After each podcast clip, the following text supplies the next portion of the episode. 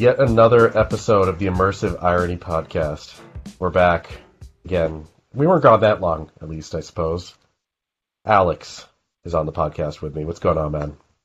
Uh, it's doing great. Like everything's like, like, it's awesome. Like the well, it's actually this this episode's going to kind of be a little depressing, but I'm doing great. But the episode's going to be a little depressing. yeah, I feel bad about today's episode because uh, of what we're going to be discussing. But you know, we're going to talk about it because that's really the only thing we can do is is to talk about it with friends uh, about this loss. But first, let's talk about other news before we eulogize. Yeah, so um, uh, it's uh, February 20th for everyone to know, yes, so you yes. can figure out um, what this Maybe. relates to. Yeah. Yeah. Uh, let's see the news here. We've got Wonderland Eurasia closed forever, and then actually going to be open again.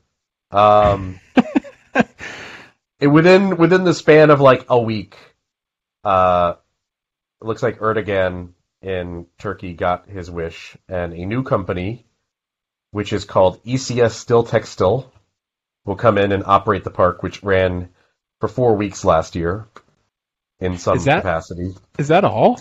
Pretty much. And I think I don't even know if it was four weeks. It may have been less than that. It may have been more like three weekends, with two of them oh. being free. Yeah, it's um, it's something else. It is something else. Uh, you know, it has 17 coasters, many of which never opened during its period of operation. Um, maybe they get everything open now. You'd hope so, but sitting around for three or four years at a time is probably not the best way to uh, to do things. Um, I don't know. I guess we don't get to see these rides redistributed anywhere, though I don't know that we really care that much either because most of them are, are pretty. They're, it's all pretty much off the shelf rides, but some may be better than better than others. Any thoughts about this thing? I mean, this whole park has been.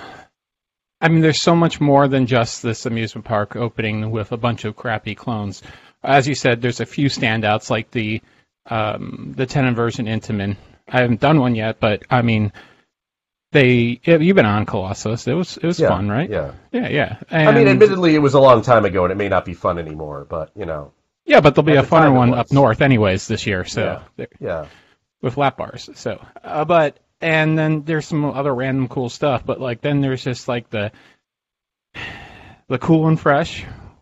Yep. The SVS uh, Chinese the vertical Star. drop coaster. Yeah, yeah. Just it's a bunch of random stuff, and then there's a lot of political stuff behind the whole park, and it's um. Yeah, they couldn't get the park open, and then I believe the same company that owns um, the Happy Valley Parks, I believe, Yes. One of the Chinese OCG companies group. was the one who uh, got the bid to actually operate it, and I, I, guess that didn't work out too well. And I, I, had no idea that it was that little of a run. Um, our buddy Bannister certainly ran out there quickly. Yes, he did. he got, I think, like four of the coasters. I mean, there's like an entire knockoff Transformers that. land at this park. It's um, is there really? Yeah, yeah. and two wacky pictures, worms. Yeah, if you look at the pictures, that are on RCDB.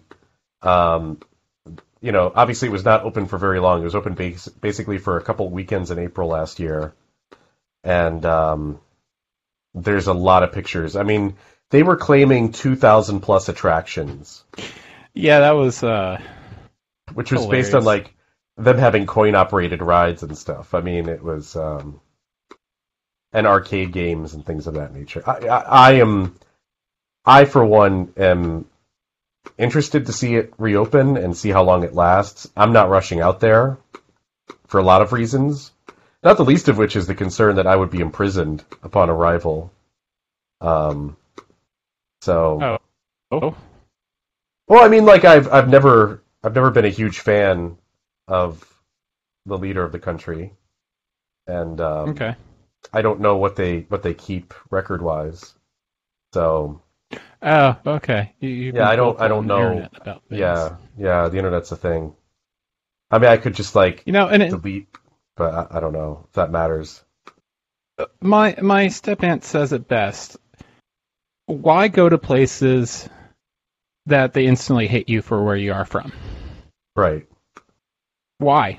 Why give them money? Why do that? It's not even like a. I don't think Turkish people hate. I've been to Turkey before. It's just when you have uh, kind of a dictator in charge. Yeah. You know, if I don't necessarily have a positive opinion about the dictator and he imprisons anyone that has bad opinions about him, then it's it's a tough deal. Um, I don't know that I would necessarily be targeted, but I don't know that I wouldn't be. So, as much as I like Turkey and thought it was cool when I went, um, I'm not in a rush to go back as a result. So, that's that, I suppose. Um, Hmm.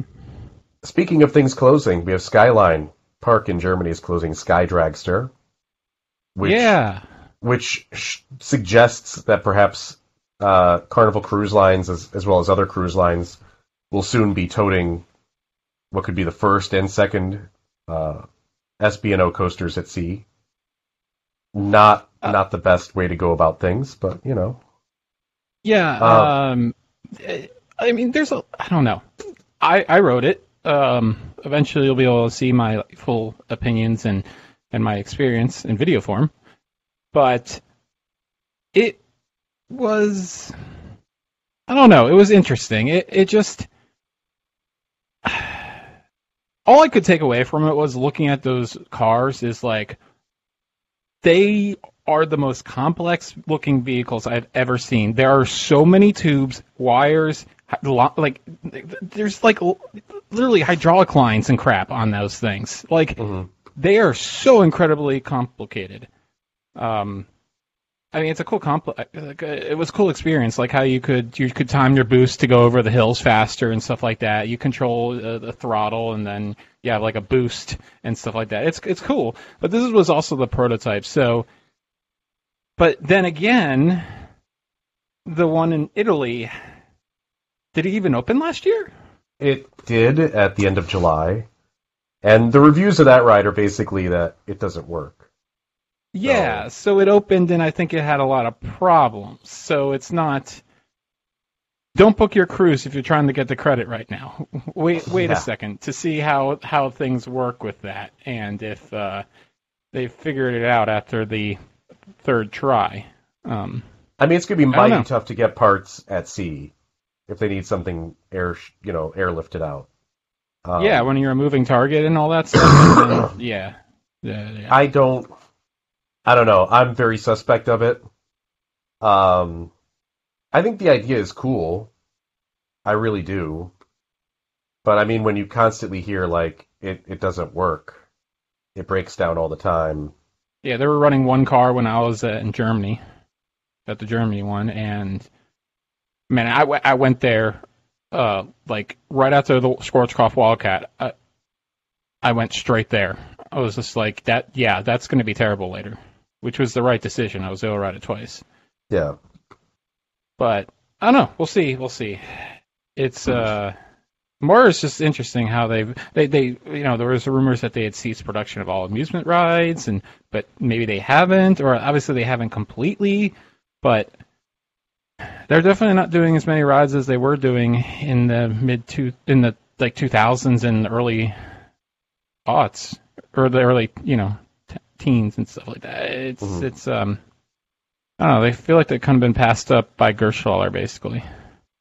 I've always kind of like interchanged those two, especially in the mid 2000s, because it kind of felt like they were kind of doing the same things in a way, you know, launch coasters and and stuff like that. But it seems like one has really won out, and Gerstlauer has come such a long way since we first rode the uh, trains on CCIs. Oh, oh my goodness. Yeah. yeah. No, they've they've they have come an enormous distance, and they actually build quality stuff. It- If you had told me the first time I rode Twisted uh, Sisters or Sister, what it was, Twisted Sisters, yeah.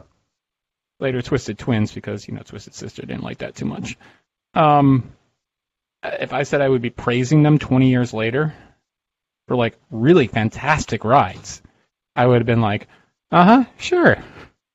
The, also, who the heck is this company? like the wood coaster people, like those things are horrible. No, yeah. It's, that's how it turned out. I mean, not to say that the the most modern wood coaster they built was any good, but it wasn't actively bad like all those Gerstlauer trains. It just wasn't very exciting.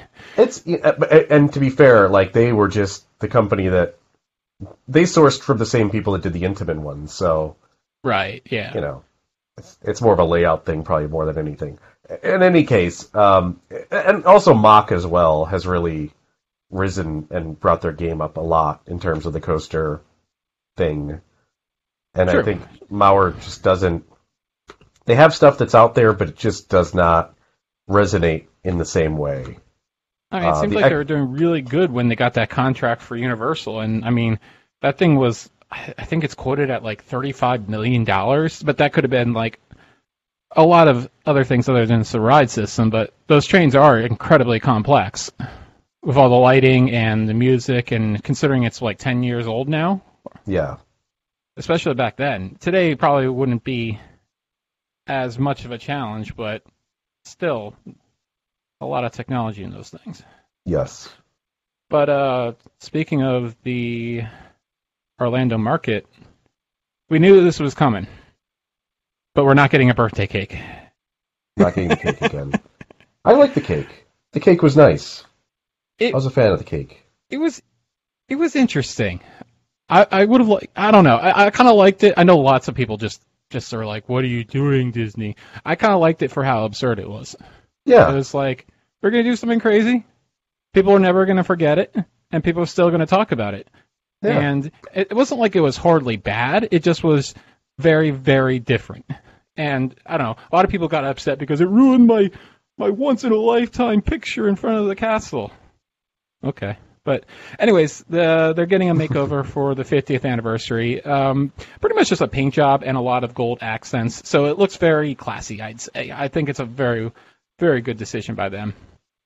Yeah, I think it looks it looks like it'll be nice. I I'm not surprised that it, it's going to be nice. Um, yeah, I mean it. You know, it makes me happy. I'm I'm pleased to see them do some more work to that and you know, I, I, think we had this discussion during the last thing. It's like, you know, there is a fair amount of work that Disney's been doing. It's it's easy to be critical of them at times, but I think, quite honestly, they've done a solid job. I, I can't be mad about this. This is this is not an improvement they needed to make, but they they're doing it anyways, and th- they've built enough stuff at Walt Disney World that I think people can maybe be a little satisfied. You know what I'm saying? Like, I think it's okay. Yeah, it's uh, not like it's not like the huge era that Magic Kingdom got no really big additions for what was it like 15 20 years was it was a long time right? It was a long time yeah. I mean like really big like individual like non-replacement type things. Well i, I guess a lot of stuff that they've done is even a replacement but um you know, this the scope of the attractions that they've built, they really had not been doing in a, in a long time, a long time. Um, and even stuff that's not technically an attraction, like the Skyliner. I mean, that's a hell of an infrastructure improvement, uh, which yeah. also turns out to be a ride. So that's kind of a, a plus too, a free ride, no less. Um, yeah. Japanese coasters. So yeah, let's let's talk about something positive here. Um, so Japan has been kind of a mess for a while, um, and you know we've discussed on previous podcasts about Misaki and Toshimaen closing. Um, Venus has turned up at Rusutsu, I think it is, uh, Rusutsu Resort, and I want to say that they're. I know that that coaster's there. I, I think that maybe the launch coaster went somewhere else as well. I think that went to this uh, this uh, the Spain theme park. Yes, yes, yes, yes. Oh no, park no, no! I take that back. It's at it's in Russia oh. now. It's at what? Golden City. Oh, is what is being reported on RCDB. Titan Max is definitely done. That that seems to have been scrapped for sure. No, yeah, we had pictures of it being crushed. Tore up. You know the big scissor things that they attached to a backhoe. But yeah, it looks as though at least two of the coasters will will live on, which is good. Um, And in one case, you know, the place that it went to is a park that hasn't really seen any sort of significant capital improvements uh, in a while. Like their last coaster was a very nondescript Togo mouse. And, you know, while they have a decent number of coasters there, um, there's none that I would, by any stretch of the imagination, argue is, uh, you know, a standout coaster to the American market, with perhaps the exception of the fact that they have the Ultra Twister, not just a Ultra Twister, but the Ultra Twister, the one, one you that has a dive ride. loop. Yeah, Yeah. yeah. And if you haven't And- done an Ultra Twister, then you know I, I'm sorry, but um, I think all of us then have. You, I, and. Joe have all been on Ultra Ultra Twister at Astro World, right? Yeah, and then I wasn't so interested in this until I found out that it's the only one operating at this point. But the the shuttle loop from M- Meshu amusement Oh, it, it has. Oh, oh, yeah, it's the only one Oh. remaining operational. I had no idea. There were so many of those in Japan. I had no Oh. idea they were down to one. So that like before it was just like okay, that's a weird looking shuttle loop. If you don't know, it's a shuttle loop that lifts you forward on a very not that much of a steep incline, and then you come to a flat section of track after a lift hill, and then there's like a little bump. Think like Roller Coaster Tycoon, how you'd have to do the shuttle loops back, like before they actually like programmed them like real world way, and then it would go back down the, that that lift hill, then through the station, and then down a hill into a loop into a reverse spike, and then you know you go back through the rest of the thing. So it's like almost a terrain coaster as well. It's uh, just the fact that it's the only one remaining now. It's like oh, I gotta. It, but it, it's it's nowhere near Tokyo, unfortunately. It's in it's not even on the same island. So yeah. It's on. It's on the. It's on Hokkaido Island, which is the northern island. I know Raymar went there. Our, I don't know if you did. You ever meet Raymar? I don't know. I don't think so. You would. He has piercings. Um, oh, the the the the, the oh, that was in Sean's videos. yeah, yeah. Yeah, yeah, yeah. Uh, never met him. Raymar Raymar did a week in Japan before the 2005 trip that Sean uh, obviously detailed on YouTube. Look up Sean Flaherty on YouTube. Oh my and god, that series there. is so good. Yeah, it's a great series. Um, and his new series from last year is also very good. Uh, it, it's kind of interesting to look back and see that change, you know, over like almost a 15 year period from one trip to the next.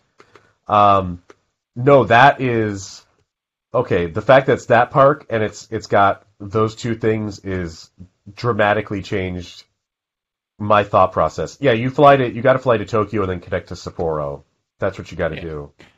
But, I, assume now it's a I actively want to do that. beautiful part of uh, Japan too, though, because it's very mountainous, right? Yeah, this is this is like where the ski resorts are at. Sapporo has Yeah, it is ski Olympics resort. So I, most of the Japan parks are year round, if I'm not mistaken. But I assume this one probably is not. I assume this one is also not because it's going to be really cold and really snowy. Um, matter of fact, if you look, they have they have you know on-site accommodations with uh, fancy baths and uh, nice hotel rooms and a carousel in the lobby. It looks like based on the photographs on Google. So it's probably a very nice ski resort, and then you can probably go in the summer for less money and enjoy the actual theme park, uh, and also whitewater rafting apparently. So I am yeah, that's a very really- interested. very rare uh, motor ride, which is even crazier. That was designed by Schwarzkopf. That's uh, uh, yeah, like uh, aside from Titan, like that was what I was sad that I never got to go to Space World for. So if this thing gets rebuilt, uh, I'm all in. But uh, also, uh, coaster that you were very excited to ride this year, and unfortunately you weren't able to, has reopened.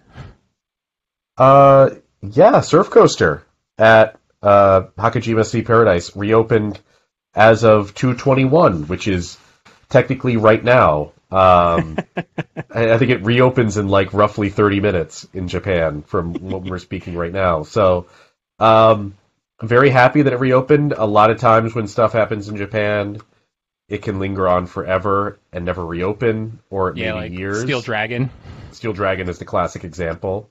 Thunder Dolphin. Um, yep, Thunder Dolphin was same same deal. So uh, very happy that it's reopened. You know that'll make uh, that'll make me probably spend more time in the Yokohama area next time I go, and uh, I'm fine with that because I didn't get to go to the other. I didn't get to go to Cosmo World either. So now, even more Yokohama fun to have. Um, and that's that's a huge Togo non-looping coaster. It's it's kind of like a proto uh, hyper coaster in a lot of ways because it predates I think Magnum as well.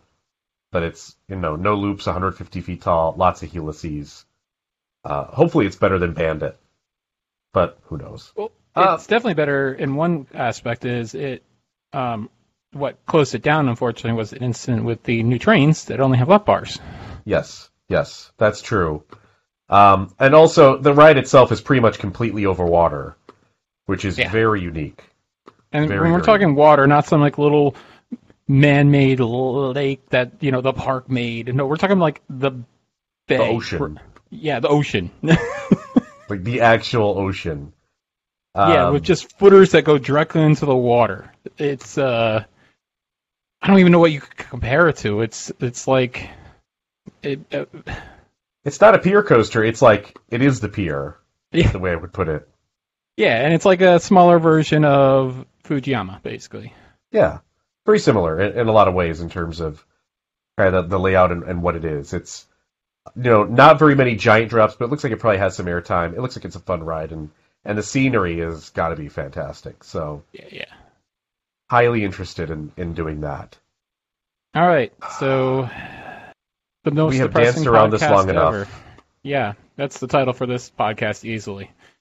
Um, Apex Parks is closing the former Martin's Fantasy Island. It's been known just as Fantasy Island for the last few years. And they're closing Indiana Beach. So, you want to talk a little about a history of Apex or anything? Um, we've discussed we've discussed Apex a few times in the past. Um, they uh, they were basically founded by Al Weber. Um, he was able to find capitalization for his idea about kind of creating a new theme park company to to maybe take over some of these smaller regional parks that were looking at needing leadership changes and FECs and that sort of thing. And um, unfortunately, Al Weber died pretty much in year one of the plan. Tragically, and, too. Yeah. Um, and so they've gone through a couple of replacements. By all accounts, Indiana Beach was profitable last year, but it is a park that has had a lot of uh, maintenance that was deferred during its previous ownership by Morgan RV. Uh, there were a lot of costs associated with operating the park. A lot of costs would be associated with trying to maintain the park. And the decision was made apparently at the top levels of of whoever funds Apex to not continue the operation of the park. The park itself is not owned on land that is owned by Apex. It is owned by Storemaster Funding 8 LLC. Um, you did some research. Yeah, yeah, I did do some research. I had been tipped to this.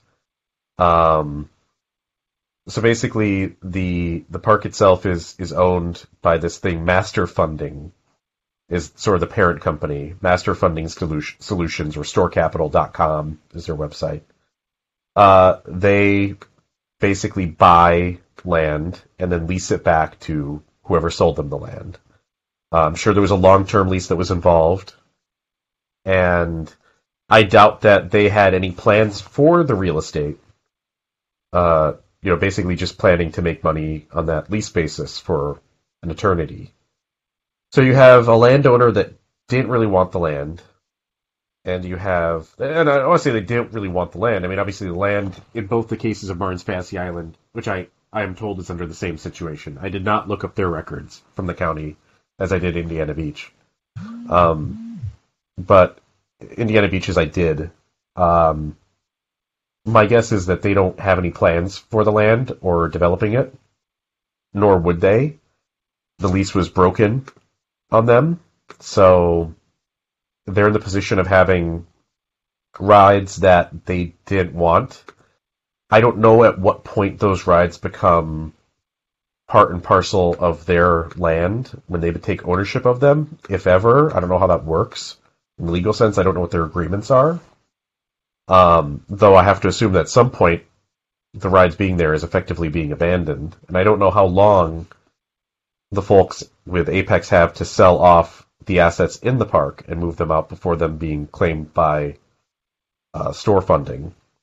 So, you know, if store funding wants to make it an amusement park again, but they take and sell the trains, the brakes, the operation systems, all the lighting fixtures, etc., etc., from the coasters and the other attractions that they don't move. Um, and then, you know, anything that they can move, they, they sell at a liquidation price, then you don't have a functioning amusement park to sell or to, to run. So I think somebody else on someone on rec.roller-coaster, one of the five people still posting there, said Indiana Beach is either a functioning amusement park or it's a derelict amusement park, and there's no in between. And I tend to agree with that assessment. So, a lot of things would have to happen for it to ever open again. Basically, you're saying it's not a situation of just sign this, you know, petition and they'll reopen it or sell it. it. That's why it couldn't be sold. You can't sell. It's not that you can't sell the park without the land, but the land is an attractive asset to go with the park. Um, so, so we're saying here, Apex can. What they're going to try to do is sell off as much as they can, get as much money as it is, and then whatever they leave, it's that's. If they can abandon stuff, they probably will. Yeah, right. I mean, the wood coasters are going to get abandoned. There's no way yeah. that anyone's going to acquire them. Just is what a lot is. of things I think at Indiana Beach are going to get abandoned because a lot of that stuff is purpose built for that park. Uh, like Frankenstein's Castle, I, I can't see what they're going to get out of that except maybe selling some of the props to people right. as, as souvenirs or um, the Dark Ride, same thing.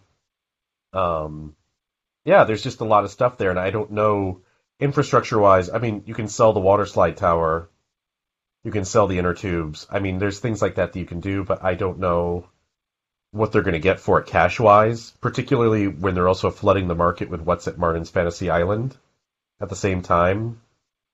I mean, for the the, the market is basically going to go from you know zero wood coaster trains presently for sale to like six, five or six in, in a matter of minutes and ones um, that also have a lot of life on them. A already. lot of life on them, and maybe not so great maintenance. I mean, this is not to say that Indiana Beach can't return, but it, the odds of it doing so are very minimal because of this relationship. It's going to be very difficult for that property owner to turn around then and want to work with anybody to run a park. Also, because for the same reason, like why would you want to reopen this park and then have somebody else do the same thing to you two or three years down the line. Um, that said, it's devastating to the local economy of Monticello, Indiana. Like it's bad. That's bad for them, real bad. That kills their tourist yeah, base. They don't whole... have a tourist base. Yeah, around. Uh, I'm sure some people have their cottages complain about the place, but at the same time, like it exists that whole area exists because of Indiana Beach. I mean, like the people that had the cottages only started to complain when they weren't able to pull their boats up and dock for free.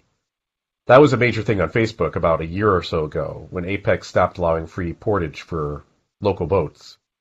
Oh, but but up until then, they loved it because you could get in a boat, drive over to Indiana Beach, park it, and then go eat tacos or ride a coaster or something and then take your boat back over to your cottage.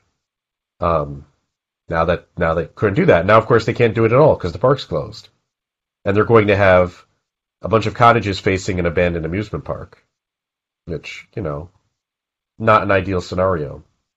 So I'll be interested to see what happens and just how quickly they're able to strip mine what they can off that park. Like, do they scrap I, know, I feel like, things, or I feel or like the only way we can like seek some kind of positive way. You know, just maybe the community coming together, right? But but but I mean, you can't, they can't. Yeah. Like they don't. Yeah, I know. That's the problem. They can't. Like until until whatever's there is abandoned, quote unquote. And for all we know, they're going to end up looking at the stuff that's there, like Cornball Express and Hoosier Hurricane, and if they can make money off of scrapping the metal for those, maybe they tear them down in a couple months' time. I don't know. I, I really don't know. I have no clue. I have no clue what their agreement says with with the landowners, but I know they don't own that land, and they have to get their stuff off of it. That's just what it is, and they're going to try and get it off as soon as they can, and flip it for money as soon as they can. I, I don't know that they really know what the value of those assets are on the open market, and I don't know that they have nearly the value that they believe they do. But to me, it's you know the thing about Indiana Beach is this is a historic park. It's been there for almost hundred years. Um, one of the best walkthroughs in the country. Uh, you know, maybe the dark ride isn't anything special, but it had a great wood coaster in Cornball Express, a passable one in Hoosier Hurricane.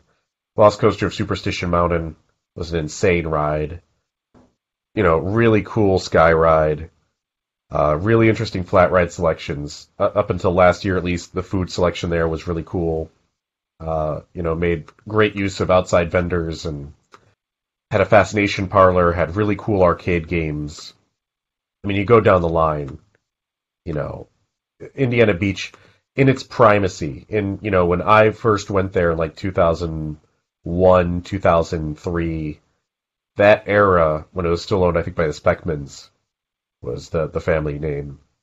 Um, it was it was a really great park. I would say it was one of the best traditional parks in the country. And then they were owned by Morgan RV, and it just went straight in the dumpster. Um, I, I just I don't know what the the bed and breakfasts and the um, the local campgrounds and the local hotels and the drive-in movie theater and the mini golfs and all that stuff in that town. I don't know how they can possibly survive without this park. I don't. Otherwise, it's surrounded by places that have signs like Meth Watch on them. I, I just I, I think it's devastating for the people there. I think it's devastating as an amusement fan knowing what this park meant and could be and what its potential was. And uh, you know, to know that a, a really a really great park, a really great park could go from being at the top of its game to gone in 10 or 15 years is just it's gutting. It's tough for me. Uh, more recently than I went to that park, and not by a whole lot, because I think I went to both of them in 2017 was Martin's Fantasy Island. Um, and uh, you know that we are also losing. Um, I can't say that Martin's Fantasy Island or Fantasy Island, as it's now known, is an equivalent loss to me, but it's definitely a big loss to that community as well. Um, that park, in a lot of ways, kind of replaced Crystal Beach for some people. Um, you know, which is a famed amusement park that service the, the Buffalo community and Niagara Falls community. Um, Silver Comet, which was you know modeled in some ways after the Comet from Crystal Beach, was a was a solid ride. Um, it had a, a very interesting kind of double double personality of like these kind of kind of carnivalish rides. Its water slide area, and then it also had this this old school like western type vibe to it with like uh, canoe boats you could rent and paddle around, kind of a small version of uh, the Rivers of America that they had. Um, Park Open, I think, is two flags over Niagara Falls or something like that in the 70s or 60s. um, it was just, uh, at best, it was kind of a cutish park. It was definitely not a perfect park, definitely not my favorite park. Um, and again, you know, that was a park that was perfectly fine. Had nothing really going on with it that was negative. It just was going to cost money to keep it up. And, um, you know, it's, uh, it's going to cost a lot of money in tax revenue to the town. It costs jobs. Uh, local politicians are, of course, furious, but they don't know what they can do. And nobody does. Um, as a matter of fact, uh, Western New York Assemblyman Sean Ryan said, Irresponsible private equity companies like Apex buy up properties they don't know how to manage, run them into the ground, and then try to score a quick profit by selling off the remnants of their mismanagement. And it's tough to argue against that. It really is. I know what potential was there with Indiana Beach. I know it would have been a challenge in some ways to get back to where it was 15 years ago, 10 years ago, but it could have been done. Would have taken some time, would have taken some effort, taken a lot of promotion, but you look at what happened with Kentucky Kingdom and how that turned around and how it's been having incredible years attendance wise. Um, it's not a perfect park, but it's a nice park. And uh, they've done a great job there. And there's nothing that could have been duplicated there at, at Indiana Beach uh, with the right people and the, the right backing. They just didn't have it. So uh, it sucks. I was planning to go there this year for sure. It's been a couple years since I've been, and I like it. Um, about four hours away from me. So this this kills two parks that were within that like four or five hour range. Can't go to either one of them now. Um, that sucks. Sucks a lot. There's not not a whole lot of amusement parks being built out there with three wood coasters, let alone one.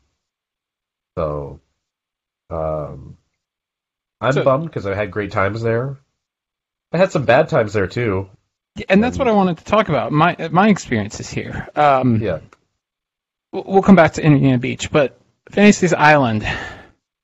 Uh, I spent an evening and then like an hour, so I don't really have that much experience there. It, it was a nice park in the front, but the back was basically a, a fairground.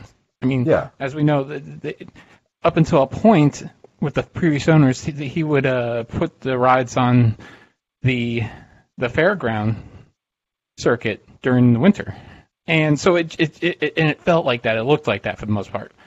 But the and, and you know what? In, in the in in full disclosure, too, you know, and maybe we did this on a podcast together. I don't remember. Maybe we just talked about it privately when I went there the last time, I saw them have a complete brake failure. Yeah, yes, no, that and was I, like the most that terrifying thing I've ever that I've ever contacted state authorities to say that I was there for an accident. You actually did that. I told you to do that. I didn't know if you actually ever yeah, did. I did. I did. well, you should. When a uh, when a, a crazy mouse car uh, crashes into another one and then slips through the brakes, that, and then crashes into another car, like that's like multiple failures. But uh, Martin's, I, I don't know. I had a good time. I really don't have anything bad to say about it. I wish I had had more time on it, and this year was going to be the year actually that I was going to finally like that and Marineland because I was I was more worried about Marineland closing than yeah. Honestly, Martin's. like Marineland is probably pretty close to to being in some trouble, and and um, considering that, I I don't know. It seems weird that that that, that Western New York area could have, you know, at least three fairly healthy parks and Marineland, and then be down to just two in no time at all. But that's a very real possibility. But on the flip side, I could say the same thing about about Cincinnati. How Coney Island, Cincinnati, and the beach basically both are done now. The beach is done. That was that was the word at the end of last year. Yeah. Oh, okay. Well, let's just keep this uh, depression podcast going. no, I mean, like this is this is not like. Jeez. Honestly, this is like a kind of a shitty year. Yeah. Or shitty off season because, um, you know, Coney Island, Cincinnati, Clementon, Clementon. I mean, I'm not saying like all these are the best parks in the world, but like a lot Can of these I, parks. I can I say something? And I know I, I I'm glad they're doing better right now. It's great. But my last visit to Conneaut Lake, I said this place should close. This place looks depressing. This place looks terrible. The fact that it's surviving Indiana Beach is closing. What what world are we in? Like, th- yeah, the Conneaut Lake is is still around, right? Coney Island is thriving with like um, with uh, Deno's expanding into the 13th Street amusements finally for all sorts of rumored new stuff. And then you've got Indiana Beach, Conneaut, or not Indiana Beach, Clementon, uh, Coney Island, Cincinnati, and and Fantasy Island. None of which, for the record, have indicated that they've been losing money. Not one. Has indicated that they lost money, but they closed anyways. Yeah, I've heard really good things about attendance and everything from all these places. It just seems like it's a company that had no heart in. They just didn't know. Like, I, I, I don't know what to. I don't even know what to say about it. Like, I, it feels very much like you're seeing kind of the soul of American amusements kind of being hollowed out. Mm. Um, I, I've I've heard people so many times say, "Well, amusement parks close because people don't go to them anymore, or because they Uh-uh. cease to be popular." That's not true. Like this is at this point with these parks being the ones that have been closed, even though they've been financially successful because they sit on real estate that's worth more than than what the park is, or because the because the operators are you know basically out of money or have poorly planned their cash flow um, to sustain other operations or their own personal investment, you know, gains. You know, this is not even this is not even like the first time this has happened. You, know, you look at a park like Bell's, which was successful but got tore out because basically competition from the guy that was running the fairgrounds. Yeah, Um, Buddy Bell couldn't make, or uh, Buddy Bell? I forget. Mr. Bell. Yeah. just, that covers the whole generation. Uh, generations. Uh, he couldn't play nice with the the fairgrounds board, or you know, and the, and the fairgrounds board, and in fairness, the fairgrounds board was being managed by the guy that had the midway. yeah, that was competing against Bell's. So once he took over control of the fair board, he was able to kick out his competition. right. That's I mean, one. But That's an, I mean I mean that's not even that's that's yet another. There's many examples. You know, did Branson USA lose money? No, but what Branson USA did is it provided you know competition for Silver Dollar City, and that's why there's no That- more Ozark Wildcat. Oh, that was also a. We really want to start on that. Then that was just the. You're doing what? You're you're you're gonna have a park that competes against yourself and say that oh it's our night park. You're done with Silver Dollar City and now you're gonna want to go after a full long day at Silver Dollar City. You're gonna want to go to our other park. No, that wasn't. No. That was not the purpose of that purchase. And I think they pretty much admitted at this stage that they were just trying to Oh. eliminate their own their own competition. Oh, so it was a Geauga Lake basically. Yeah, but like fully admitted. Like I don't know that Geauga Lake was intentionally run into the ground. Man, I think it was. Come on now. I read Dick Kinzel's book, and I'm willing to believe the possibility that Dick Kinzel was just incredibly inept. Hmm. I'm willing to buy into that. Like he had his way of doing things, and he he was like he was both incredibly inept, but to some degree understanding of his ineptitude in terms of what he was doing, and trying to kind of like split the difference of like I'm going to try and make this work while blowing through a ton of money at the worst possible time, and I'm also going to set it up so that maybe I can run just the water park if this fails. I feel like it was kind of something like that. Not well thought out, and it's why he's gone, deservingly. Um, but you know that's that's my opinion based on the book. I could be wrong on that read. Uh, but in many ways, including the way that you know has been rumored for years that they they intended to close it down the entire time. Um, nonetheless, Uh, Nonetheless, four wood coasters. four wood coasters. Three that were really good. One that was kind of mediocre. But One that was really really good. I mean, couple that Cornball were Express really when it was on was really good. So that that now that you bring Cornball Express up, here's the problem with Indiana Beach. And I was finally going to bite the bullet this year because I was like, well, it's it's been five years. Ariel's never been. Hey, it's a good way to break the drive home from the Midwest mhm. up. We'll stop at Indiana Beach. Yeah. Why not? I loved the the attractions and the the whole park in itself, but in 13 my visit, you know, it was you know a busy day, one train on everything, and or one car and Cornball Express. I got one ride on it, fortunately.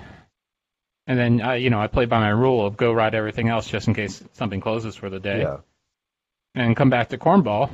and it's closed for the night. Yep. Yep. Early. And I'm like, well, great. This this sucks. At least I rode it once though. Really enjoyed the park. Just was a little peeved with operations.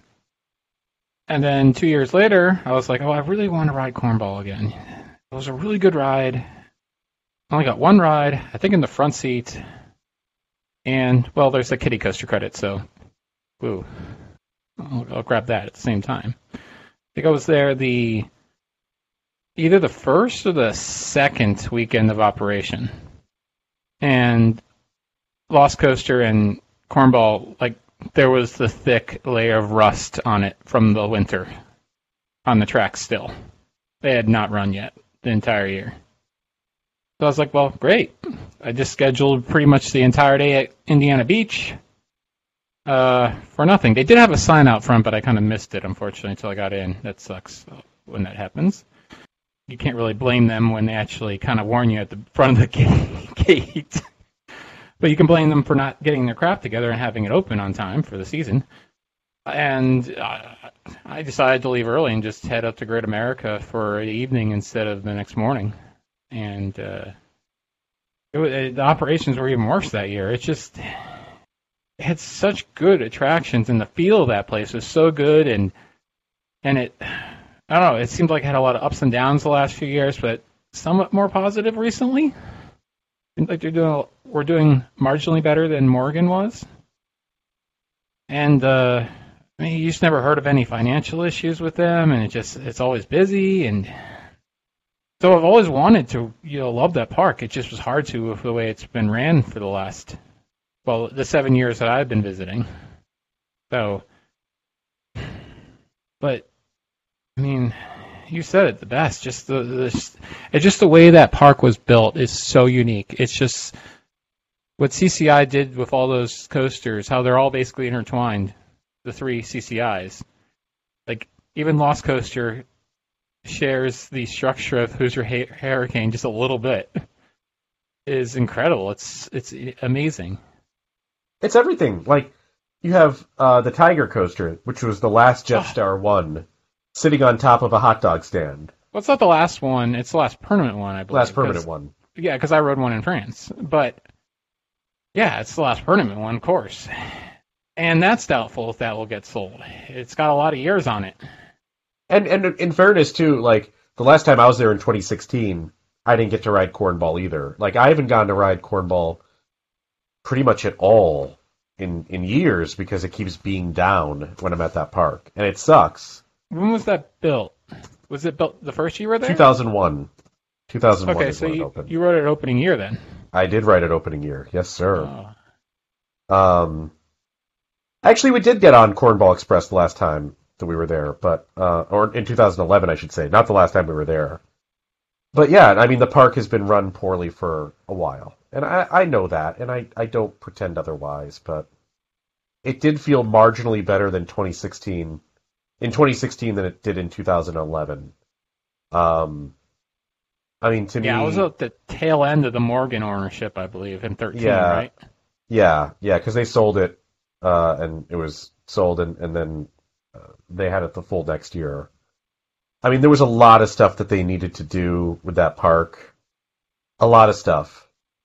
I, I mean, just to explain, like, how bad Morgan was they advertised building a wave pool for I think the 2015 season, and they never even got to clearing ground, much less digging a hole to put the wave pool in. But they kept advertising it anyways, and there was there was never a wave pool at that park. Was there even a deal ever signed? Probably no, not. No, no. I mean, they they did like there was one in 2011 when we were there I remember this clearly. They had no working ATMs because they weren't paying the companies that did the ATMs. So if you didn't bring enough cash into the park, um, because they didn't take credit cards, then or they did take credit cards, but only at certain stands, and other places didn't take credit cards. A lot of places were cash only, like food booths. Which isn't unheard of uh, back then. I mean, Knoebels didn't finally go all credit card until a few years ago. But what you didn't have to do at Knoebels is go to a booth and have a cash advance put on your card, and then be given like Indiana Beach bucks or like corny dollars or whatever they were called as currency. I swear to God, you cannot man. make that up. I can't make that up. Yeah, I've it was it was it was bad. It was bad. They had arcade machines didn't work. They they didn't have any. Um, they didn't have a lot of stuff that was working just because they couldn't. They wouldn't pay for like people to come in and refill the vending machines. Like that's how bad Morgan was. Whoever whoever runs Morgan RV, honestly, I should look them up. I should find out who it was that was their G, their CEO and post their home address on the internet. They're, they're disgusting. Robert Moser. I guarantee I can find Robert Moser's home address, and I'll post it on Parkscope. I think there are people out there. There's a lot of people that he screwed over. Period. A scumbag. An absolute scumbag. Unbelievable. Actually, oh, oh, oh, wow. This, this is interesting. Huh. Oh, you know what? Okay, I take that back. I remember hearing about this. Yeah, this guy owns a huge amount of um, of storage facilities. Now, he he got into he's the largest private owner of storage facilities in the United States. Like, you know, when you go and you get like a uh like those like U-Haul storage things or just any storage like a self-storage like, you know, where rich people keep their cars if they don't have a big enough garage or storage wars, stuff like that. You know what I'm talking about, right? Sure. He's like the biggest private owner of that stuff. That's what he's become. Dude's a scumbag. I don't care. Like he's an alleged scumbag. How about that? And I can't. I can't say with truth that he is, but man, he's done a lot of stuff. And apparently, he was the. He used to be the president of uh, Daytona International Speedway. So I feel like I should blame him for the death of Dale Earnhardt while I'm at it. A garbage person. Wow. Oh, he's a real estate mogul now. Look at that. Look at that. I'm I'm I'm furious. Yeah, I'm gonna post his home address out later as soon as I can find it. Just as a heads up. Anyways, my apologies. and do we know why they end up selling to RV anyway, Morgan anyways? Was it all just a case of we're we're ready to retire? Yeah, the the patriarch of the family was like 92, and the kids didn't want to run the park. Okay. And this guy came along and was like, "I have a billion dollars. I can run this and your RV and the and the campground too." And then he ended up being sued by literally everybody. Everyone. Everyone. The number of lawsuits you can find Robert J. Moser attached to is astronomical. Just I mean, saying. th- I mean, this is like the, worst it was. Like the maintenance workers publicly didn't they? They, they basically contacted news saying we can't have like, work anymore. tools. Yeah. We can't work anymore. Like we're going to be then he would liable stuff like- for someone dying. He, They he would do stuff like to do our jobs. he fired his entire staff, like everybody at the park. It was just like, I'll rehire you in six months. Like stuff like that. Despicable. Oh, speaking of him, of course, this is behind a paywall at the Wall Street Journal. His name appears U.S. pursues one of the biggest mortgage fraud probes since the financial crisis. Gee whiz. Who could have guessed? He's one of the developers. So, I mean, maybe I'll find out that his address is in prison somewhere. That would be nice. Eh. So when did the when did the land get sold? I don't know. That I'd have to like do a lot more digging to try and find. Um, I'm sure it's out there somewhere. Do you think there's? Yeah, I just I don't know. I really I wish I could say it for sure, but I don't really know. It, it just seems like it seems like it's something this guy would have done. Yeah, Because you cash out a Um, lot of money and then you don't care about your property because you're, you're you you got all that money for the land and then you're paying a lease on something you don't care about that you're gonna then just sell off to someone else. That seems like a really good way to get a payday, doesn't it? yeah. I mean, I can. There's another article in here in the Rochester Beacon Uh, this is dated from June of 2019 about Robert Morgan, who is the Morgan RV Morgan, uh, about the number of lawsuits that involved him and Moser. Um, so, you know, basically, uh, there's a bunch of these things. There's also uh, Morgan is currently under indictment by federal prosecutors of bank and wire fraud. His properties are the object of a Securities Exchange Commission civil action for running an alleged Ponzi scheme in an attempt to keep his deteriorating real estate empire afloat. I mean, uh, you know, what more can you say about than that? That the SEC is looking at the guy that used to have this park as running a Ponzi scheme, running a, a literal pyramid scheme. Uh, you know, I don't know what to say.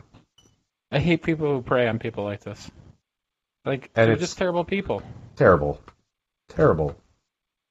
This is the type of guy that belongs on American Greed, right? And, and yeah, and what you know, what is it? What does you know me airing this out on on a podcast really do for the people of Monticello, Indiana? or Monticello, Nothing. Indiana. Nothing. It doesn't get those people jobs back. It doesn't revitalize their tourism industry. Like that money's gone. All that economic activity that went there is going to be vaporized. It's going to be like a. It's going to be an abandoned nothing town. It's going to be somewhere that you see in ten or fifteen years that you know vloggers go to, uh, and and videotape how everything used to be really vibrant and exciting, and boy, things changed wow, this is crazy, guys. You know, all that kind of thing. And and you know what? This is this is not.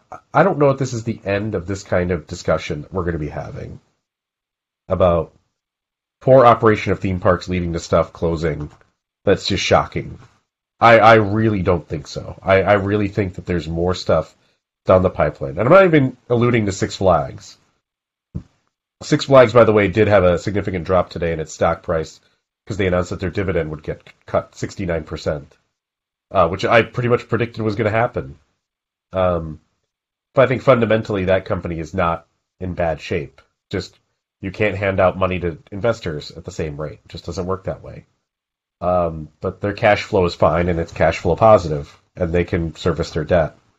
It's going to be other places that I think are going to be surprising to people, both because they're run by people who are older and there's not really anyone to take them over because there's just such a limited number of players in the theme park industry, or um, just just poor management, just real poor management.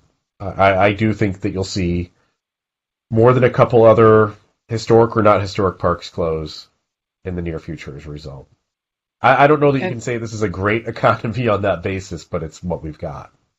And here's the thing: like a lot of these places, that are smaller when they get bought, how their success is determined changes. Right. When it's family ran and they're doing good, they're able to pay everybody, they're able to, you know, have a live a nice life, go on nice vacations, own nice cars and, you know, a nice house and all that stuff and don't have to worry about those things. That's good enough for them. But when you get bought by a publicly traded company, all of a sudden those numbers don't look as good. Yeah. Now you have to make a profit and be able to return to investors something. And you know, just to we'll, we'll use actually a park you and I have been talking about quite a bit recently because you're you're going to be having some footage that you took there of Williams yeah. Grove. You know, which was basically being operated as a as a kind of love affair by the family that runs the speedway across the street in Williams Grove and eventually the costs just kept going up and up and up, and the potential of regaining revenue was not there, and so they closed. And you know now, unfortunately, it's it's basically it's a lost cause. There's never going to be a Williams Grove again. Um, and it, it, I, I, mean, I'm I'm depressed enough about talking about Indiana Beach. Let's just move on. I just, you know, it's just to me, it's a very important thing, right? Like, I, I hope for a miracle, though. The thing that's, about the thing about say. like theme park Twitter, which it gets, I, I get so insulated with it because Disney is the primary discussion topic. Please, yes, I know. Is you know, people cry about every stupid thing. Like, oh, the the the walkways are going to get torn up. Oh no, the an ugly optic. shade structure is getting demolished. It should have got They're- demolished like ten years ago. Here's our video from the clo- the last people that ordered food at the Electric Umbrella. Literally the worst on-site restaurant in all of Disney World, if not Orlando. And it's like, here's Indiana Beach, which is an actual historic, legendary park. Like, uh, they're not the same level. Like, I'm sorry. Like, I would trade Indiana Beach of 2003 for Epcot without even thinking about it. Maybe okay, maybe I take that back. Maybe nah, nah. I'd probably rather go to Indiana Beach. India like I could get a room at the motel that overlooked the park and go play Fascination and Pokerino and ride Cornball Express and take a boat ride and watch the the ski jump show and man, there was a lot of good stuff back then. and take it, you know, minute by minute. Not, Yeah. not worry about reservations sixty just- days in advance. just chill out, have a good time, eat the famous tacos, um, eat upstairs tacos. at the at the big restaurant uh, that was over the top of the arcade, which was actually a good restaurant, probably the best in the area at the time. Um, God, it sucks. It just like you know. yeah, it's it's depressing. Um, and I'll say like this has been kind of a hard off season for me because like my wife and I we did Mystery Town USA and discovered this thing that was super awesome in Mackinaw City and it closed like three days later. And it's like that closed, Clementon closed, which I didn't get to. Mystery Town the- USA. Mystery Town, yeah, it's up in, it was up in Mackinaw City, Oh, uh, way up north. So we like that closed, Clementon closed, which we already knew about, I, I suppose. okay. Coney Island, Cincinnati, which I have, you know, an original artwork of on my walls, closed. Um, then this, I mean, and and um, Toshimaen. Clementon, honestly, Clementon was uh, that was foreseeable. This is just no, neither of these, Fantasy Island or Indiana Beach. It just was uh, all or nothing type of deal here. I mean, uh, you know, Toshimaen was another one that you know, like man, like I had great memories. I loved Toshimaen. The coast, the coaster was super good, and the carousel, and, uh, and then, then that closes, and it's just like, man, Yeah, you know, like th- this is like a lot of emotional loss for a fun hobby. You know, like not what I signed up for, man. Not what I signed up for at all. Like I get I get hit every once in a while with stuff, but it's just like after one after another after another. Like you want to go to China, bad timing because like the whole country's closed. You know, Yeah, Hong Kong is closed. Yeah, just don't even think about it. Forget it. Uh, and I don't know. I don't.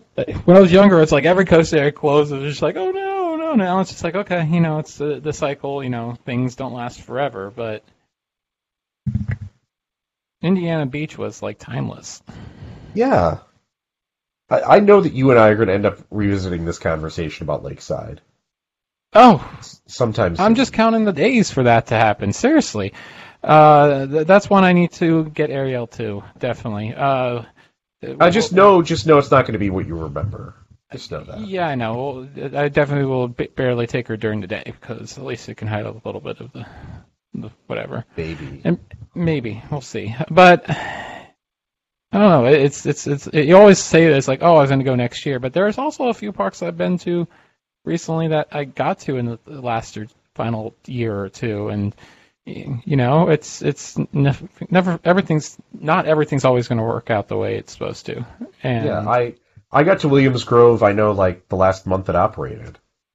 Oh, really? I only went once. I went during CoasterCon, and uh, that was a really amazing experience, to be honest with you. Uh, That was when they, they rented out the whole park for ACE, right? right. So let's just move on. Um, I got a drone because drones are cool, and the Mavic Yeah. Mini is like basically stealth drone.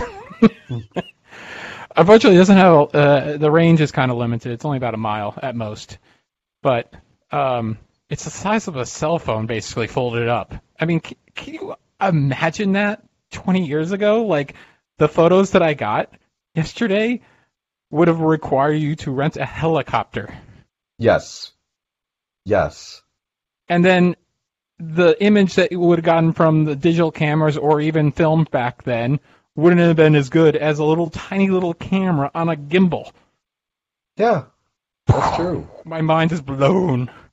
So uh, I got it for obviously for construction updates. That's the main reason, and be responsible about it and not fly over the parks because they they will definitely not like that. Yeah. Um, but Williams Grove, I was like, oh no, what are they going to do? Um, but I, I do know that the there is an owner on the property. You have to walk past his house to get to the Wildcat coaster. yes. He still lives there, and there's definitely a sign that says "Do not enter." No trespassing. We'll shoot you. uh, Basically, it doesn't actually say that, but you, you get the vibes. I think it even has a skull and cross, crossbone logo. Yeah, it's there. it's very implied that there's Yes. like bad things that will await you if you cross that that space. So I decided to go over to the flea market that still runs, I believe, and then there's like a historical steam train that I, I don't know. I didn't know about that. That that I actually want to look into see if that. Do you know if that still runs? That does. It is separate from the park. Yeah, that looks really cool. So I, I went over there and parked right there, and then just took the drone out and uh, went over the park because I was like, man, that that that really interested to see it. I probably gonna go back because it was really windy and uh, didn't really want the drone to fall out of the air. But uh, it's it's surprisingly well kept though. At least from the air, it does look um, like the grounds. It's not like it's like there's still green grass. It's not look like it's completely overgrown. Seems like they're doing a little bit to keep it up to the minimum, and like the buildings are all still attached. All the rides are gone, with the exception of the Cyclone.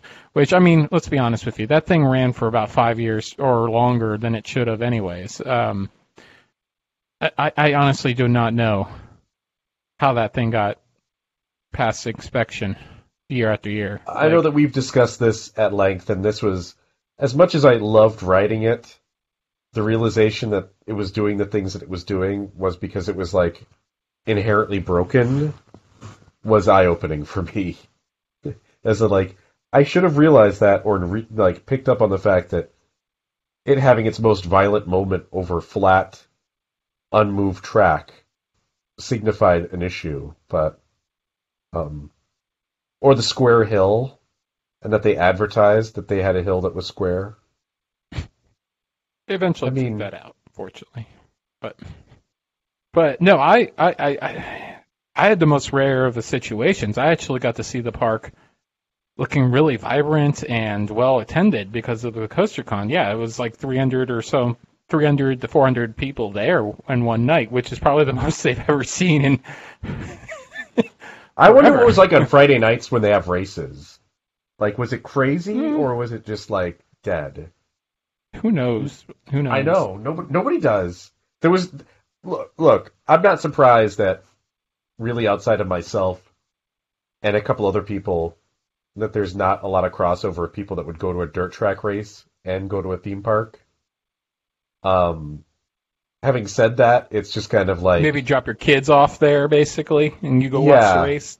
yeah, I just you know, I, I am I am like, I, I think that they probably take good care of the grounds because of the existence of the trailer park that's next door to the coaster. yeah. Though at the same time, it's still kind of like you live across from a dilapidated roller coaster, right? Like, which for some reason I had. I mean, it was never torn down. It just was like a few years ago. I was like, oh, that's still standing. Huh? yeah, like it hasn't. They haven't taken any of it down. The train is still in the station, from what I understand. But it's got trees running through it. Like it's definitely not going to run again. So Again, it should have been running when it did the last year, probably. But uh, Yeah. I, I mean, like I, I remember like two things that stand out for me. Like first, the guy like the lap bar wasn't locking properly, and it was just like tightening screws to be like, eh, magic. It Yeah. locks now. and then him uh, ju- him uh, jumping on the back of the car to ride up the lift hill to then do a lift hill inspection while the coaster was out on the track. Remind you that he had to be back down by the time the coaster got back so it wouldn't fly through the station and, uh, you know, go back up the lift hill because, you know, manual brakes. Right. oh, man, that was quite an experience. If you don't know anything about Williams Grove, all that you really know need to know about this park is their wood coaster was named the Cyclone because they bought a train from Palisades Park, which had closed down, and the train said Cyclone on the front of it. So they changed the name of the coaster. Yeah, and we should also probably know because we have some people that might not know anything about this place. It was also it was in Mechanicsburg, which is yes. you know about 30 minutes. It's about 40 minutes from Hershey. Yeah. And you know maybe 20 minutes from parts of Harrisburg. Yeah and uh, the, the park itself probably survived. Well, we know the park survived because of the surrounding attractions, the, the flea market, the RV, and the, and the uh, the speedway, which still yeah. operates yep. nightly, every yep. Friday night. Friday night races. You say it's a wonderful place to go see a race. I'm like, I wanted to do it last year, it just never happened. But like, it's like a legendary dirt track. Like it looks awesome too. It's in I, I like am sure you saw you saw my picture of it in the yeah distance, in right? the background. Yeah, yeah, yeah. Like when iRacing uh, went out and decided that they were going to do dirt tracks, which is this is you know iRacing is basically like the premier um, uh, racing game online. You know, racing simulation game. The two dirt tracks that they chose were Eldora Speedway in Ohio and Williams Grove. Like those were the two obvious choices. Then they did obviously they've done more since then, but those were their first two. Um, because those are like those are probably those in Knoxville are are the most well known dirt tracks in the U.S. hands down. Um, so you know that's always been a major draw to the area, and I'm you know obviously the the amusement park was owned by the same people that owned the track, so that relationship existed. Um, but I think the existing competition that they had there with Hershey and Dutch Wonderland and um, you know one time Bushkill. Well, Bushkill's up in Easton, so it's not really that close by. But no, no, it's like you know it's like twenty or so minutes from Dorney. It's almost New Jersey, basically. But you know, like again, like Hershey, Dutch Wonderland, Knoebels. I mean, that's a very dense area for amusement parks. Oh, and uh, yeah, it's tough. It's tough to make, you know, it's tough to find a, a spot for yourself when within a 100 mile radius you've got, you know, those places, Dorney, Adventure the Park most USA. attended, the most attended uh, amusement park, pretty much outside of Disney. Yeah, regional I mean, wise. Yeah, it, Six Flags Great Adventure is not that far away. Sesame Place, Six Flags America. I mean, all that stuff is is relatively close. Um, yeah, and if it had survived a few more years, the recession would have def- definitely have killed it. Yeah, I, I don't think like I can't see a world in which it survives without like I guess the way that I would I would always point to and I don't know why no one has done this here. Dreamland in Margate, which is basically promoted as a retro amusement park. Seems like I don't know why somebody hasn't woken up and decided why they wouldn't invest into their park to be intentionally retro. Yeah, it's like all the that's the trend. Like make it so it's very 1920s or 1940s ish, but nobody nobody does it for some reason. I don't understand why. There's something that clearly I'm missing here, and I I, I don't know what it is. But well, one company tried to do that. Which one? And that failed. Disney. Oh, do you mean with California Adventure? Yeah. Yeah. It, they did, but here's the problem: they were they're set up to fail because that's not what someone wants from Disney. They don't they don't want a the classic amusement park feel. They want Disney. I think that California. Okay, few things. California's California uh, or DCA, Disney's California Adventure, would never have failed if it was at Walt Disney World. It failed because it was in California.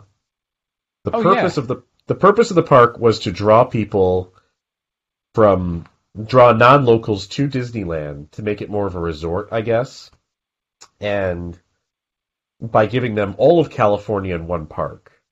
The problem was it like there was no way that they were ever going to actually change the percentage of people that were really like pass holders versus non-pass holders because it just was never going to replace Walt Disney World.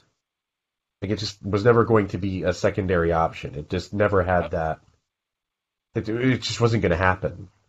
There, so, uh, that's a that's a huge discussion. I mean, that's a huge there was discussion. a lot of issues. Yeah, yeah, I mean, some of the things that they changed, they just changed because it didn't work where where it was or what it was. Eh, but a lot of things they changed were not bad ideas. Even like the mosaic in the front of the park was beautiful. Like things like that, it just didn't fit for what people wanted in that area. Eh, eh, and people in Disneyland want the people that, that go to Disneyland are pass holders, and they don't want California. They want they don't want original ideas. They want they want Disney.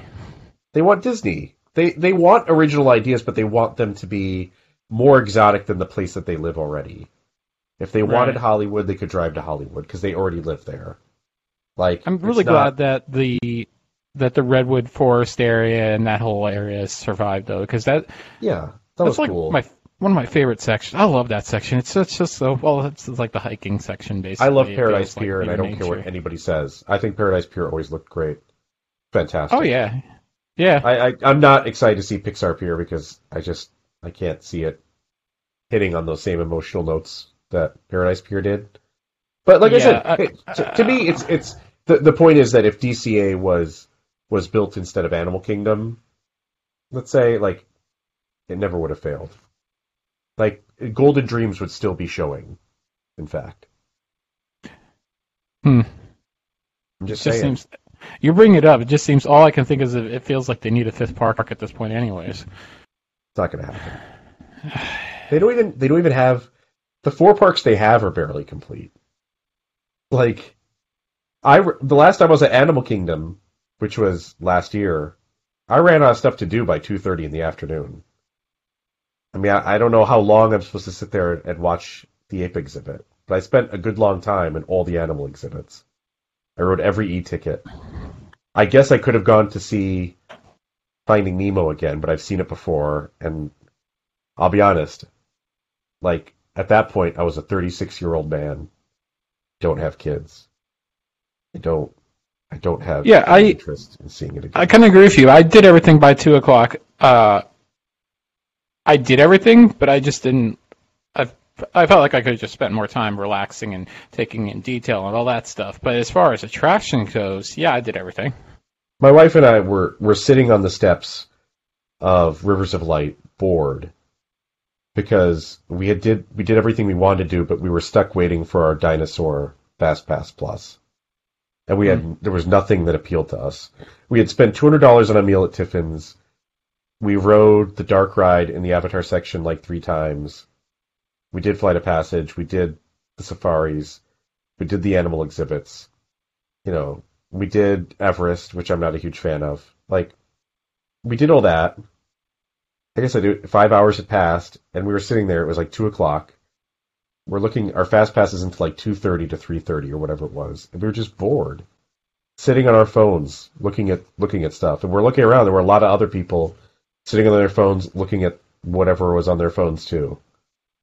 Like that park could use ten more rides, easily, easily. Could use a whole like two more sections. And Disney Hollywood Studios, bro, they could add fifteen rides to Toy Story Mania or Toy Story Land. They could build a, a big tent, you know, a big dome in the shape of a circus tent or whatever, or Andy's bed. I don't care. Whatever is properly immersive enough. Not that it matters. They'll really just like it anyways. And throw a bunch of flat rides in it.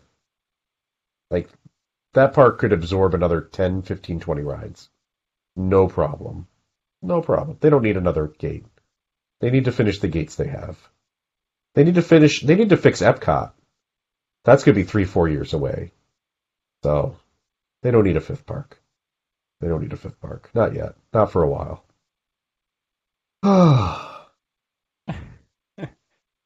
man, what about speaking of DCA? Okay.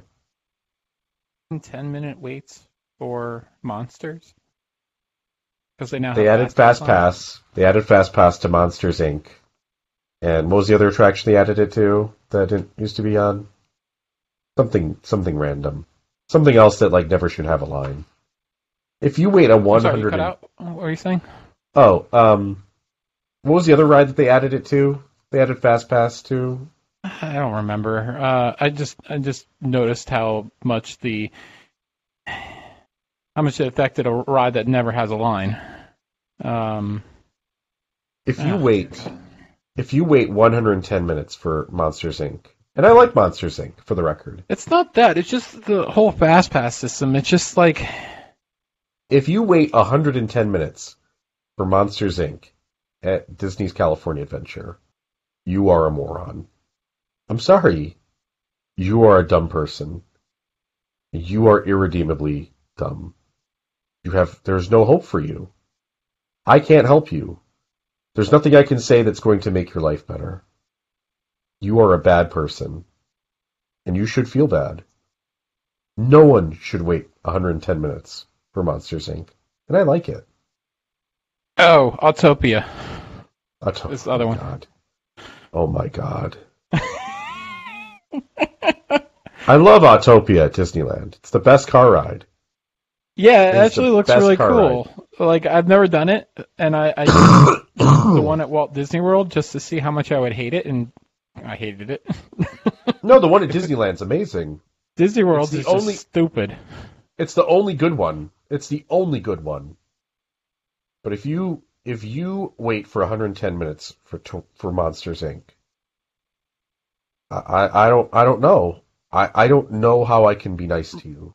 I don't think I can Yeah, be. Monsters. And there's nothing against Monsters Inc. I think it's actually a really decent ride, and I like Monsters Inc. Arguably, arguably one of the best reskins ever. probably the best. And I, I think it's as far as like Disney, like to me, like a Disney Fantasyland style dark ride goes, where you basically tell the story of a movie in three minutes. Yeah, Does a great job. Does a really great fun. job. Um, you cannot tell that that ride was a horrible failure called Superstar Limo when you're on it. There's no way. You like if somebody points out to you how it was reskinned and what was changed, like you know what was Drew Carey, and now it's like a square alien. Like you know you can see stuff like that eventually, but it's it's not easy. yeah. The only real, the only thing that doesn't really feels like it fits too well is the cars themselves, but the vehicles Yeah. themselves. Uh, but other than that, yeah, it, it was good. I like it. I like it probably more than I like Monsters Inc. in Japan, and that's probably a really deeply unpopular opinion. Oh, okay. You know, because Monsters Inc. in Japan is exotic, and so it's better. You know, just is. but no, if you wait 110 minutes for this ride in California, something is wrong with you. Deep. This is like waiting 110 minutes for It's a Small World. Like, how does that happen? How did you let yourself do that? How did you know? Or 110 minutes for, um, uh, uh, uh, what's the ride? Um, their light gun ride at Disneyland. oh, Um, the Astro, uh, the, Ast- the yeah. Buzz, Buzz, Yeah, Buzz Lightyear. Lightyear. Astro, yeah. If you wait 110 minutes for that, like, you're a bad person. I, I, I don't No, know. I just I- feel like the system is flawed.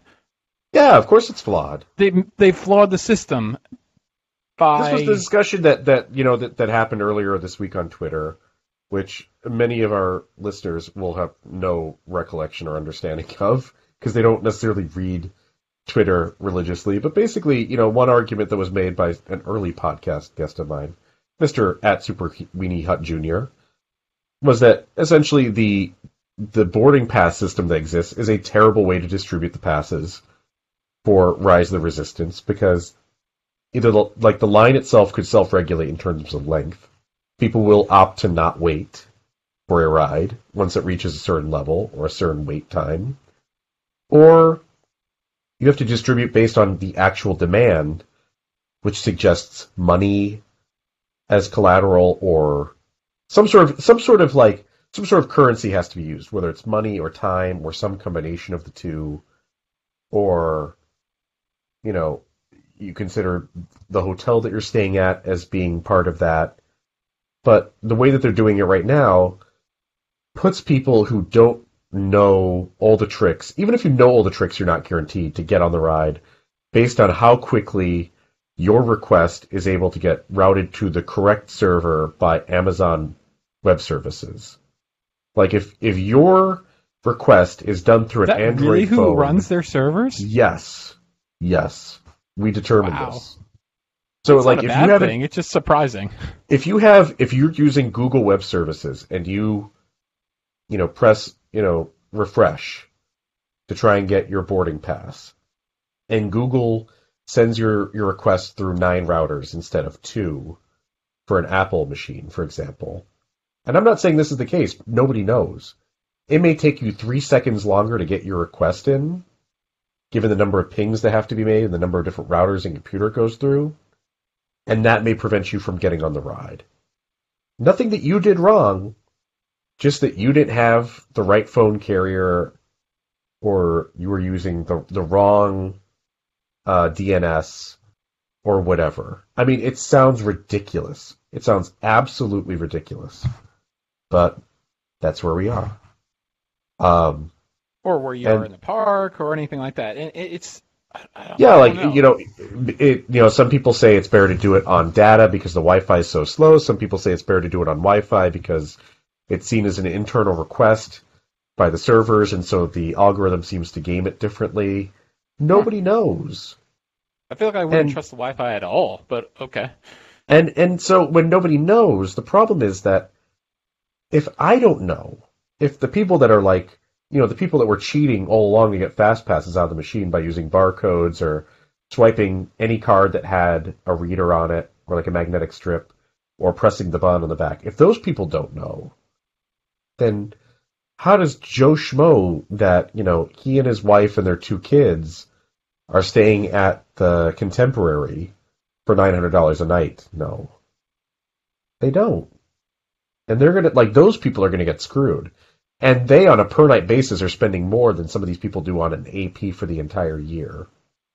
Oh yeah, and the APs, but they the APs are I'm a AP. I spend all this up front. I'm entitled. Yeah, I, I just the APs the APs don't understand that they have an advantage in that they can go to the park anytime, and if they don't get a lottery ticket win that day on on the system, it's no big deal because they can just come back tomorrow. I can't just come back tomorrow. Especially California, Yeah, but I mean, where the either huge percentage is local. Yeah. You know, for me to go to Disney World is a minimum six hundred dollar trip, minimum. Between buying the tickets, buying the airfare, getting the cheapest possible hotel, ground transportation, parking at the airport, eating. I mean, there's no way to do it any cheaper than that. So, if I don't get a boarding pass when I go in August on that Saturday, I'm done. I'm not riding it. I have to make another trip to do the same thing over and over again. It's not realistic. And it, it that's fine for people to go four times a year, I guess, and that get park hoppers or have APs they can go to the park anytime they want to and try it over and over again. But it's not for me. It's not going to be for people that go out and buy non-hopper tickets or people who are there for a long weekend. It's not going to work out. So, you know, to me, that was that was the discussion that we all had. I know that a lot of people love the boarding pass system because they don't have to wait in line. And I've heard that I've heard that explanation like you don't have to wait in line, you just get the boarding pass. Exactly. If if I'm if I'm Disney, is it really a smart idea for me to give a boarding pass to somebody who can literally get in their car and drive home? No. And just come back to ride it whenever? Like that's not that's not money I'm making. That's stupid. But here we are. And and like FastPass is is more of the same. And it's always been that way. People have known that for 20 years. Doesn't matter. All people know is I don't have to wait to ride it now. They don't care about they don't care about the fact that they never ride Peter Pan anymore because it always has a 55 minute line. What they care about is that you know they get to ride Space Mountain without waiting once a trip. That's all they care about. Well, they'll ever care about. Can't fix that. It's too ingrained, and uh, it just it is what it is. This is a very depressing sounding podcast for such a fun the topic whole like the whole problem the whole problem though it, it's not it's not that they can't keep it's not like this ride isn't designed to yeah it, it, the, the demand was going to overrun the, the the capacity. But the, the capacity is not there. I mean I, I haven't heard anything of the other that it's improved at all. No, since opening i, I don't i mean i'm sure it's they have an event in August better. where they're gonna they're not even gonna rerunning it. They're have Star Wars Celebration. By the way, the Star Wars ride not open. Has to rest at night. That's in August. That's half a year from now. They literally went to their ride op people and they were like, "Okay, do you think you're gonna have it fixed by then?" And those people just shook their heads. Like, you can't sell tickets to this ride in six months. That means they're not gonna have it fixed for this for years potentially. This is how it's gonna run, maybe forever. Think about that. They spent half a billion dollars or whatever it was on this thing. And they may be doing the same stuff that we're doing right now, where every ride on it is booked in the first 60 seconds the park is opened. And they may be running like, like that forever. That's a real possibility. Don't discount that. Just saying. Speaking of virtual queue, Secret Life of Pets will be using only virtual queue when it opens up. Given that Universal has completely decided not to use virtual queue in their past attractions, be interested to see how they implement it here. Thoughts, Alex? Hello? You there? Hello, hello, hello, hello, hello. Hi, I'm back. Oh, okay. Sorry about that. I as assume I you was kept saying. going. Yeah, I did very briefly. Um, okay. So, speaking of virtual queue, But he- he- Here's the problem. Like, I don't know how anyone can praise this system because the problem is the capacity here. Okay, that's Right. the problem. yeah, If people are praising like, "Oh, look at this, this is great. I have a reservation system. Oh, I might not get it, but hey, look, I got a reservation system. I don't have to wait in a long line." Look at that Hagrid ride. It still breaks down all the time, which it doesn't. Oh, look at that Hagrid ride. It, it's still at such an abysmal capacity. No, it's not. It, it, it, I don't know. It just, just feels like some people have read the first few weeks of Hagrid and have not updated their information in their head yet to see Alex- that this thing is running well. Alex, It- I rode yeah. I rode Hagrid twice on a Saturday during Mardi Gras. Okay, Mm-hmm. you cannot ride uh, Star Wars Rise of the Resistance more than once in a day. No. The end. And you you That's have the end a of my opinion on you have a 30 second window to get that chance, whereas Yes. you have all day. I don't I don't know. Like I brought it to up to Ariel. I'm like, are they still doing the the closings, the early closings? yeah, Oh yeah, they're still doing that. They're still doing the at capacity thing. yeah. For, for think Hagrid? clo- like someone. No, oh, oh, not on Hagrid. No, no, no, no, no, no, no, no. Yeah, I thought they were done with that. Yeah, they're done with that. No, Oh, like okay. with I thought you meant with Rise. Like yesterday, someone was like, here's the "Nobody's problem. talking about how Rise of the Resistance got done two hours early today." Well, yeah. Why would I? Like, what is that? Is that something to be proud of? Oh, cool! here's it the problem two here. hours before the rest of the park. Here- Here's the problem. You say that uh, people wouldn't wait up for this thing. They would. There would be long lines all, every day. And n- the problem is, unless Disney decided to close the line early, which I don't think people wouldn't be happy with that either. There would be long lines for it. Don't get me wrong. There'd be So four you, lines. have, you have a situation where they're going to be still running the ride a few hours after opening Sure. Or closing, you mean? or closing. Or yeah, that's what I meant to say. yeah. It- it- Uh, multiple so hours. what? Cedar Point did it. I mean, I'm sorry. Like, I don't feel bad. Like, It- it, look, this is you signed up to go work at a theme park. You know Disney doesn't cut off lines. You want to work the biggest, most incredible ride ever built. That's what happens. I'll tell you this: Disney pays overtime. Cedar Point sure as fuck doesn't.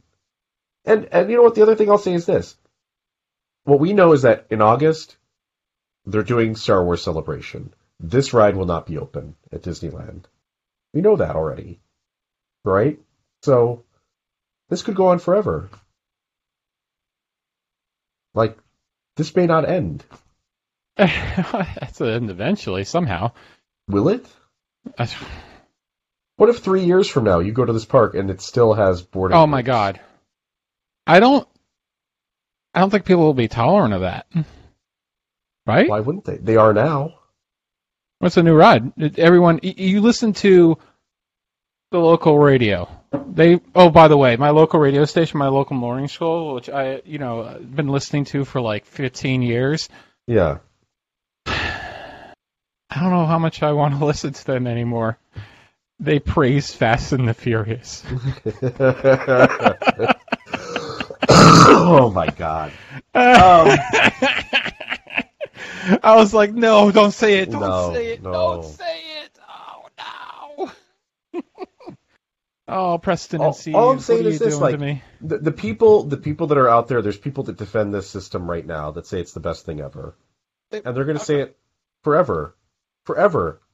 But here's the, what I was saying is that people, even like they, they're saying, oh, it's a new ride. It has problems. It always happens.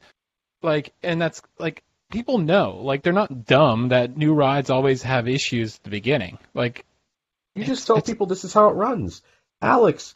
oh, This is this is exactly what the locals want. Any day they could go in and try to ride this thing, and they're not competing for a Fast Pass Plus that they can't get, like with Frozen. They don't have to wait in line. That's that's why now I'm ride Hagrid's. Hagrid's, there's a line. Well, this thing, if I get there at six thirty in the morning, and I press a couple things on my phone, ah, I get to ride it. It might not be for six or seven hours. I can go do work if I actually have a job, or I can go go back home, or you know, uh, go walk some dogs. You know, after I get some gigs on, you know, whatever that dog walking website is. wag. Yeah, go get, yeah, get some gigs on Wag or on Uber, and then when it's my time to ride, I have a two-hour window to return. That's what they care about. They don't care about people that are spending money to stay in the hotel rooms. They don't care about the actual like guests that really spend real money. They don't care. To them, this is the best system ever because they don't have to put in any effort, and then they get to ride it. They can ride it every day. They have a shot 365 days a year, depending on what their, their job schedule is, or every weekend. They can show up at 6:45 in the morning, buzz in, see if they get a boarding pass. If they don't, yeah, they'll go ride Tower Terror, um, have a Mickey bar, and go home. Yeah, No and the worst deal. situation is getting one in the middle of the day where they're like, oh, well, crap, now I have to wait around. Or, you But know, no, the they'll just get in their car, they'll drive home, they'll go to Disney Springs, they'll have lunch. Well, no, I was saying the best situation for them is it's either Oh. right away or later in the day because, oh, let's go home and I'll come back, Yeah. you know. Either way, they're fine with it because like they can just build their day around it. But for you or me, where it's like it makes or breaks a trip, they don't care. I They don't care. got so incredibly lucky to get two rides. Yeah, Like, I, I understand how lucky I was.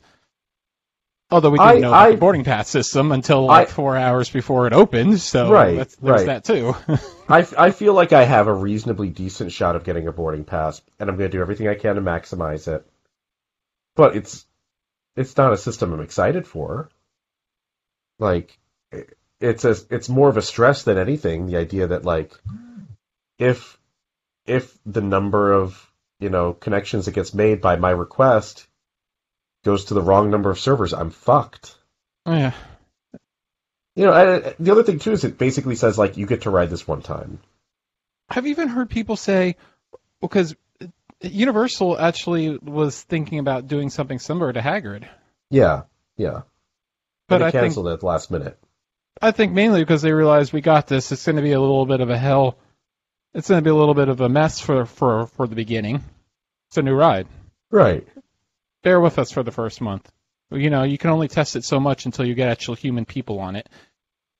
And, you know, different weight distributions and you know, there's so much more factors when you get real world guests on it Right. than when you're just running it with dummies constantly. Yeah.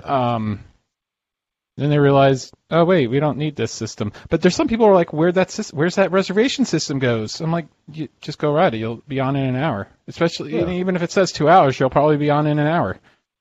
They they yeah. they've inflated to I don't why do they inflate it at this point? I think they inflate it just in case breakdowns or I don't, I don't Yeah. know. Joe would probably have the answer for that maybe. No, they they do, and it's good for like guest services to inflate the wait times a little bit as well. Because you know what? How many people love getting a hey, it said it be two hours and we only waited an hour. That's great. How many Yeah. I know when I waited an hour and forty five minutes instead of two hours, it was I was happy with that. You know, Like, Yeah, you, go the other way. It said it was going to be 60 minutes. We waited two hours. This is, I want my money back. that is me at Alton Towers. That is that is literally me. I the sign said thirty minutes, and I waited two hours for Oblivion. That happened to me. Boy, was I hot. Boy, was I mad. Um, let's let's go ahead and wrap this up. I, I think that we need to do a separate European podcast at some point down the road. yeah, we have some things that I forgot to mention, and um, just the. Uh, we never even talked about Disney, really.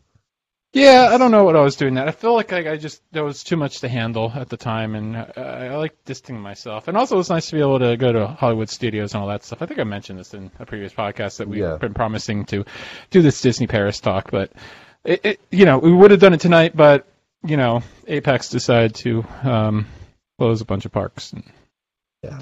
And make us miserable and mad and just constantly complain about something like going on amusement rides. But know, it's but- tough to go on it. It's tough to go on amusement rides when they get closed on you and wind up At the same time, the music industry is doing great, and it's. Uh, I, I imagine if this had closed like ten years ago.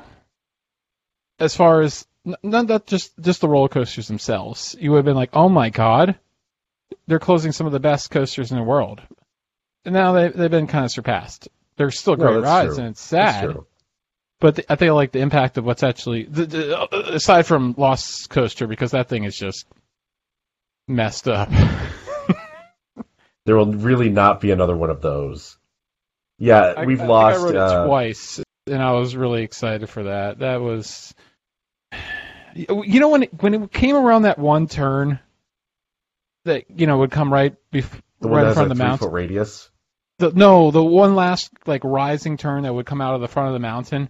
Yeah, It just you looked at those cars and you're like, I don't know. For some reason, I looked at it. and I'm like, what is it running on? Like it didn't even look real to me. It, it looked like it was running on magic because it just didn't look like the cars could ever have momentum.